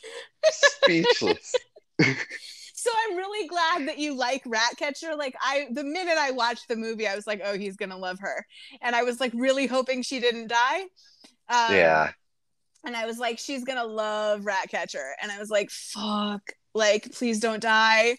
Please don't die. And I was so worried when Peacemaker had the gun to her face to her head. And I was like, Uh-huh. oh God, I'm gonna get on the phone with this bitch and she's gonna be so upset. And then I- thank God Bloodsport showed up because I was like, oh no. I think you would have been able to smell it with Uh, the way I talked about Suicide Squad if she had if Well, she had had- gotten killed. To be fair, you had said very little to me other than when I was like making jokes and like, you know, Yeah. at the very beginning when I was like, Yeah, oh, yeah. RIP to Boomerang or whatever, before I knew how much I was gonna hate the movie. But like, um, yeah, I was very when I got to the end and it was like, or towards the end, and she's like there with with with Peacemaker, and I was like, oh no, oh no, oh no. Because the Yeah. first thing that you said to me was basically like, we've got to talk about it. And I was like, oh, because that, and so in a text, that could go either way. I have no tone Sure. of voice. I cannot hear you. So I'm like, is that a good thing or a bad thing? Did she like it? Did she hate it? Like, Yeah, yeah. so Um yeah, I was I was a little nervous about it, but then I was just after Rick Flag got killed, I was like he's not going to take out the other like pure-hearted person in this. Like it, like it's just not going to happen. Um so but it, like it's not even just that she survived, it's that she and Harley are the heroes. Like, oh, oh, hell yes. Uh, love that shit. And uh, something else that I liked about it is it felt more in line tone wise with Birds of Prey uh, than like the other DC EU movies that have like been around it. So it's like it actually feels like it's a part of a universe as opposed to like just kind of yeah, these are all happening in the same place, but like are they really? Because nothing feels remotely the same. Uh, so I appreciated that like it at least like kind of held that same tone. Um, and you are absolutely right that everything with Harley and the president is fucking amazing. God, It's she has that one quote, and I I wrote it down, so I remembered it exa- or like yeah. Recently, I made a promise to myself that the next time I got a boyfriend, I'd look out for the red. I'd look out for red flags, and I, if I saw any, I would do the healthy thing and I would murder him. Mm-hmm. Mm-hmm. Mm-hmm. and you killed children, and that's a red flag. hmm hmm Oh my god. It's like what a what a, a vibe. Like what a woman like girl power it- moment. But then it continues, and it's just like because guys like you don't have a habit of uh, going away. You stick around. you kill your dogs. You tell tell You tell my you that music is bad just because yeah yeah and it becomes like it like you're laughing but it's also like really heartbreaking because you're like oh my god she she's gone through so fucking much um and like And that's the I other reason I'm mad about Rick Flag. because he's not a red flag he's a yellow flag He's a yellow flag. He's nice to her. Like he isn't he doesn't treat her like shit. And she has a real friend in him. mm-hmm mm-hmm yeah So mad. and i think she had a friend in boomerang too She did. Makes me mad. She was also starting to kind of like Javelin. yeah That Oh. that weird sequence with the javelin and the cartoons. and you're like, is that the javelin or is that just her? yeah yeah You'll never know. you'll never know Is that just her unhinged mind going, ooh, flower? hmm And like that's such a visually beautiful scene. It was. Uh, it's it's just stunning to watch. That's what I'm Uh, saying. Like everything with Harley was amazing. Like if I just had that movie, I would have been like, all right, if that had been the whole movie, okay, that would have been perfect. Yeah, and like Margot Robbie then- was like talking about how she's like, I don't know when the next time is that I'm gonna play Harley, and it's like DC, Warner Brothers, whoever the fuck needs to hear this, like, don't fuck this up. Don't let her go. Like, you can't lose this because she is the number one thing that you have gotten right in Right. this entire thing. Like, everything else is debatable. Like, we love Batfleck, obviously. But not everybody does. He's been very Not everybody does. Yeah. And we just I think we disagree on Robert Pattinson. I'm hopeful. I'm hopeful that he's going to be good. I I'm I don't know. I am iffy on almost all of the casting in that movie except for two people. Who? So um, Jeffrey Wright is amazing at everything that he does, hmm and uh, Zoe Kravitz was made to be Catwoman. Yes. And other than that, everything else feels uncomfortable to me. I really like Paul Dano as the Riddler. I think that's a real cool choice. I'll be fair, I don't know Paul Dano, so I you know, I don't know his work enough to make an opinion. So I and I keep forgetting that he's in it. So I um so I I can give him a pass. He is not part of the everything else makes me uncomfortable. But I I don't re- love I don't love any of the other casting. I really uh like him because he's very good at um playing different types of characters. Because like he he's in Little Miss Sunshine and he's also in Prisoners and he's also in There Will Be Blood and like those three characters are super different. Who was he in Prisoners? Uh the guy in the shower? Oh, okay. Gotcha. I don't because Mhm. I can't even think of when you said Paul Dano, I couldn't even place what his face looked like. So now that you've said the guy in the shower in Prisoners, now I got now I know who you're talking about. Yeah. Um, so he's he like he's a real cool choice for Riddler, and I'm like, okay, yes, Yeah. um, no, I'm sure he'll I'm on good. board. Okay, so three. Yeah. Um, and like, luckily, it doesn't seem like Colin Farrell is in uh that movie for very long. It seems like kind of a he's sprinkled in here and there, so you won't have to deal with that for too much. Yeah, I just think that that's weird, and also kind of a waste of Colin Farrell. Then, why would you Yeah. waste all that time putting that makeup on him to make him look gross if you weren't going to use him? Yeah. I don't know. That's kind of um, Oh. like how they wasted Two Face in The Dark Knight. Yeah. Why would you waste all that time building up Harvey Dent and making Two Face just to kill him at the end of the movie? Yeah. It uh that's a big issue that I'm glad to see like we're hopefully getting past with these movies like just killing off the villain at the end of the movie because that was just the thing that you had to do.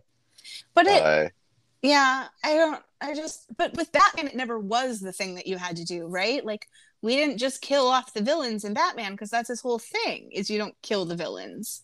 well, it's not supposed to, but like uh, Batman 89, Joker dies. Yeah, Uh, but like, And I straight up don't remember the rest of those movies. like, yeah, I don't remember Um, Batman Begins other than just the slapping in the car. um, I remember, uh, I don't have to kill you, but I also don't have to save you.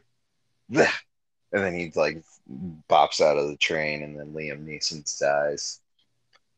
That's okay. He was culturally appropriating. he Um, was. I uh, would have rather they'd killed the Joker though in Dark Knight than Two Face. Well, I think they were kind of hoping that Heath Ledger wasn't going to. No, I know. I'm just saying that not Heath Ledger not being part of it at all. Yeah. Just yeah, and I know that they were you know planning to bring him back for other shit, and then Heath Ledger killed himself. But um the because like the whole like court thing in Dark Knight Rises with Scarecrow was supposed to be Joker. Yeah. and it was written for Joker. But Yeah. I thought it was better with Scarecrow anyways. I did too. I don't think Joker would have given a shit. Like why that doesn't make sense for the character in even in the context of its story. Like Yeah. he wouldn't be bothered with that shit, but at least, you know, especially with a Comic character book- that has no motive. Like there's no motive other than chaos with the specifically with the Nolan verse Joker. Like Yeah, he doesn't yeah. have any reason, rhyme or reason. Crane has logic and reason and plans behind what he's doing. So him doing a courtroom thing where he's just arbitrarily judging people makes much more sense. Right. And like the him him being the continuity between all three movies right. is my favorite part of that trilogy Right. because it like it actually made it feel like those movies were connected beyond Batman and his friends. Right. Like Especially Because- when you have things like the actress for Rachel changing. yeah. Like something is and then you killed her off. Right, Like, then you why killed did you her. even bring why did you bring her back? Right. Why did you why didn't you just change her name and make her a new character? Why did it I have problems with those movies. Yeah. I have problems. Um they're Welcome. fine. I hate those movies. I I used to really really love them and then uh Dark Knight Rises kind of like put a real harsh light on them Is Where it was just born like- in the darkness? Exactly. Um, it was just like here are all the flaws. Was it Talia's death scene? Because that's the funniest thing I've ever seen in my life. It was Talia in general. yeah. yeah. I'm I'm still so upset. Like, how do you? How are you gonna fuck up that badly? Oh my god! But her Uh, death scene is also the funniest thing I've ever seen. very funny. It's the weirdest. It is the weirdest death scene, and it makes it's just like such a. It's like especially for somebody who's like a good actress. Yeah, Like Marion Cotillard's a good actress. I don't know what that was. and like I've even seen her die in a movie before. right. and it was, It was- better. And it was the same director. It was Inception. So- yeah. Oh my god. I can't believe Christopher Nolan went. Yeah, that's great. I we went and saw it in the theater. My friend and I went and saw it in the theater, and I'm not kidding you. I fucking laughed out loud. I like fits of laughter when she died to the point that dude bros in the in the thing in front of us got mad at me and I was like I'm sorry that was the dumbest thing I've ever seen like Yeah. what is that Yeah. It's it's so rough. Um, but I will say I I love Bane. I love Bane so much. It's not comic book Bane in any stretch of the imagination. That is a completely different character. But I love Tom Hardy Bane so much. Uh he's such a weirdo and it's super hard to understand him, but he's fun to watch. yeah I also have a hard time with Bane in that movie because it's like again you are a white guy Yeah, and Yeah. you are playing a Hispanic man uh huh. who is can- canonically Hispanic, and then also Uh-huh. weirdly in this movie has some sort of Middle Eastern situation happening as well. Uh-huh. But you're still a white guy. Yep. So, and that I think is my overall problem with Christopher Nolan is that like he's a white guy who casts his white friends. And it doesn't matter what the context is. And then his whole disdain for the fact that it's a comic book movie in the first place. It's Mhm. like, well, then don't make Batman. Like, don't make Batman. don't make Batman if you don't want to make a comic book movie. Because I have bad news for you, my friend. Comic book Batman is a comic book. He started Yeah. as a comic book. There's no way around him being a comic book. So long after your movie is go- forgotten, there will still be comic books of Batman. You know what I just remembered uh, that made me madder than anything else in that movie? What? Oh, you should use your first name, Robin. I like it. yeah. You could Fuck off. what you could have just made him Dick Grayson. You could could've just- just, Could have just done it. you could have you know why? Because you could have done a different origin. You did a different origin for basically everybody else in the movie. hmm You could have just made him a cop because he's been canonically a cop, as much to the chagrin of everybody. He was a cop for a Yeah. while. So you could have just made that a thing. He could have just been a cop. It would have he could have just gone into Nightwing or Bat taking over as Batman as Dick Grayson, cop from Blüdhaven or from Blüdhaven or Gotham or whatever. And he still could have eventually had like a relation a mentor relationship with like Barbara Gordon Batgirl. Yeah. Yeah. I was like, well, he could have had a relationship with Barbara, and I was like, nope, she was a child.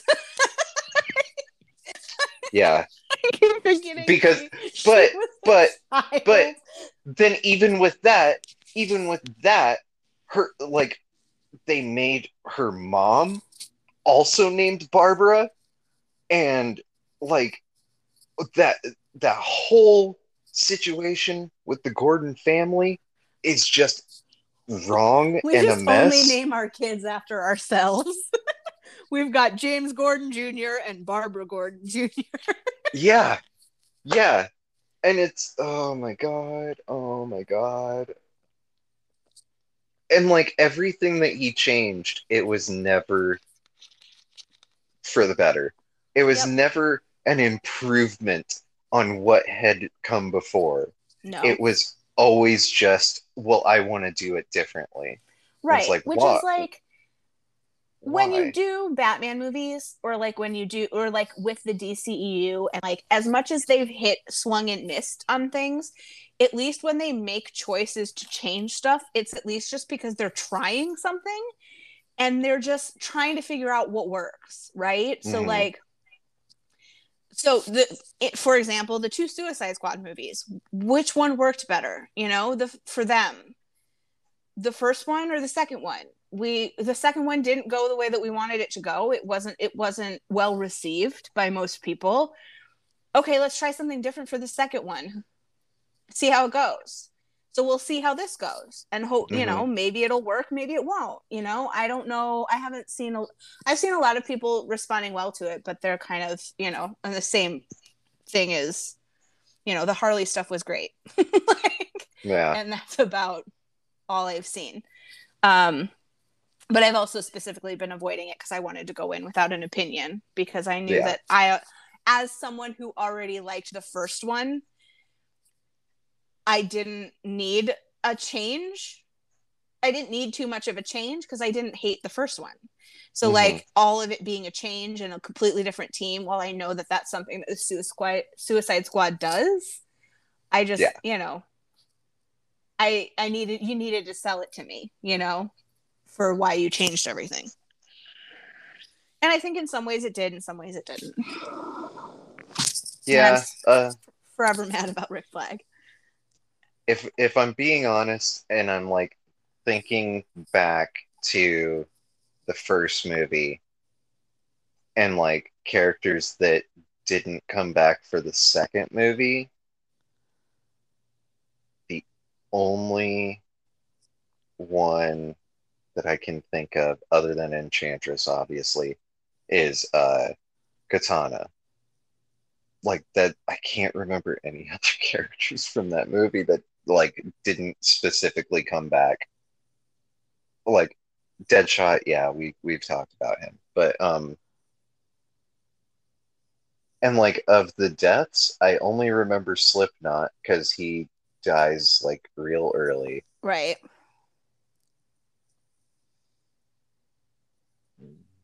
Why don't I remember any of the other characters from that fucking movie? There's like 20 of them. From the first movie? Yeah. Um Katana, Killer Croc, Croc, okay. um, Diablo, Boomerang, Diab- Deadshot. Diablo um sacrificed himself. Yeah. Um Croc, I guess, just fucked off. Um and then yeah, Katana uh probably didn't want to fuck around with that anymore. Right. she fucked around and found out, so she left. Yeah. And that lady has a sword with her husband's soul in it. so if she fucked off, like, eh, it might be a good idea. Um, but yeah, overall, I liked it. I am hopeful to get more Ratcatcher 2 in my life. Uh, more Harley. Just like never get rid of Margot Robbie. Like, don't be, don't be a dummy. You can, t- you can, you can sell so many different movies, uh, uh, like on her back easily. God, honestly, just give her the keys. Yeah, Give her the Yeah. keys to the DCEU and let her play because she's your moneymaker. Margot Robbie is the Kevin Feige of DC. Yeah. Honestly, she has ideas. She's done her research. She wants Mhm. she wants to, you know, continue to play the character and have fun with it. She wants to see she wants to bring things to the universe that we've all been asking for like Gotham City Sirens. She wants Ivy. She wants, She yeah, she wants the gay gay Ivy Harley. mm-hmm you know she she wants you know to play in the world let her play. Yeah. she wants she wants more birds of prey. She wants a birds of prey with barbara gordon in it. Hmm just let her play. Let her play. Let her go have fun. Like let her make decisions. Get rid of geoff johns. Give it to margot Oh. robbie and just say margot robbie what dc movie should we make next? And where do you want us to put harley quinn Gotham City Sirens, got it. Who do you want for Ivy? Should we keep Zoe Kravitz? Yes, perfect. Well, Zoe Kravitz is Catwoman. Right. Gotham City Oh. Sirens. Oh, uh, sorry, Catwoman. sorry. I thought I who thought you, you were saying Ivy? who do you want? Should we keep Zoe Kravitz? Yeah, it, I just combined those into the same thought as opposed to a Oh yeah, no, they're yeah, they're sorry. um yeah i i don't see any real any reason why you shouldn't be tying everything to her because she's beloved she is always the best part of anything that she is a part of Right. like even people who don't like these movies love her Right. she like I, I just I I I mean it's a no-brainer to me. Um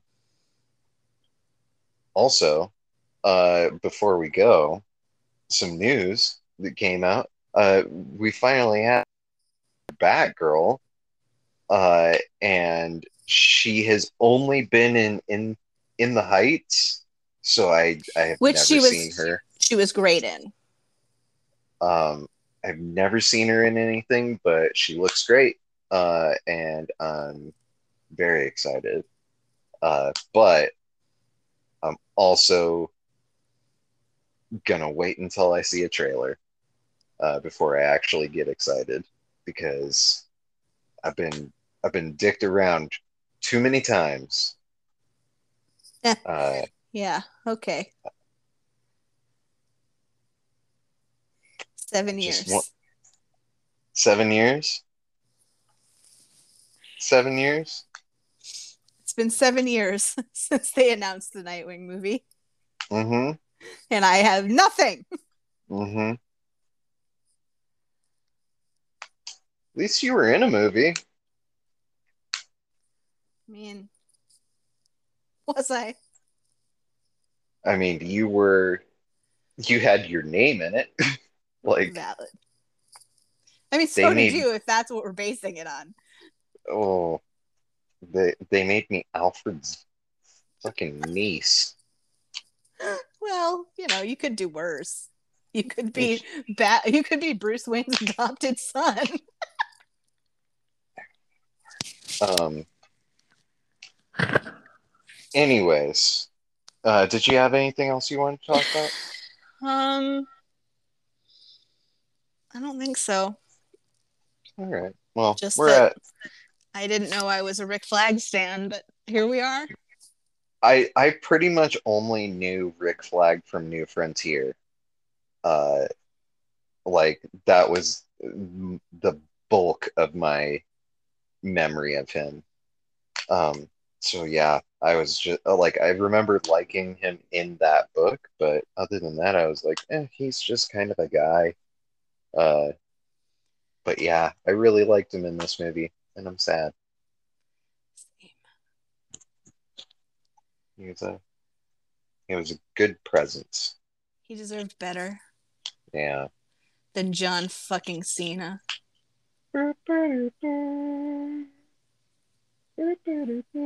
Worthless. Is he getting I- a show just because he's John Cena? No, I very I much genuinely feel like it is. It's just because it's John Cena. Because I can literally any other character in that movie was worthy of a show. Mhm. And you're giving us Peacemaker, the most unlikable, irritating character played by the worst actor. I think he's. I think his performance fits that character. Right, but again, I'm not saying he's just not a good actor. That he showed up and was John Cena.